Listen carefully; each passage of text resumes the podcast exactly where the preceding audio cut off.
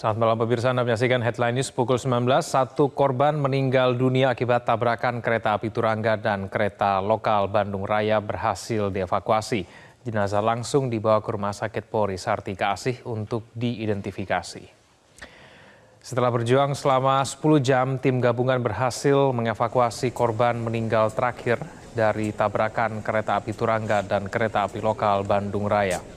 Sedangkan untuk korban yang mengalami luka-luka 42 orang, dua di antaranya mengalami luka berat. Saat ini tim gabungan masih terus melanjutkan proses evakuasi dua lokomotif dan gerbong kereta api yang terlibat kecelakaan. Jelajahi cara baru mendapatkan informasi. Download Metro TV Extend sekarang.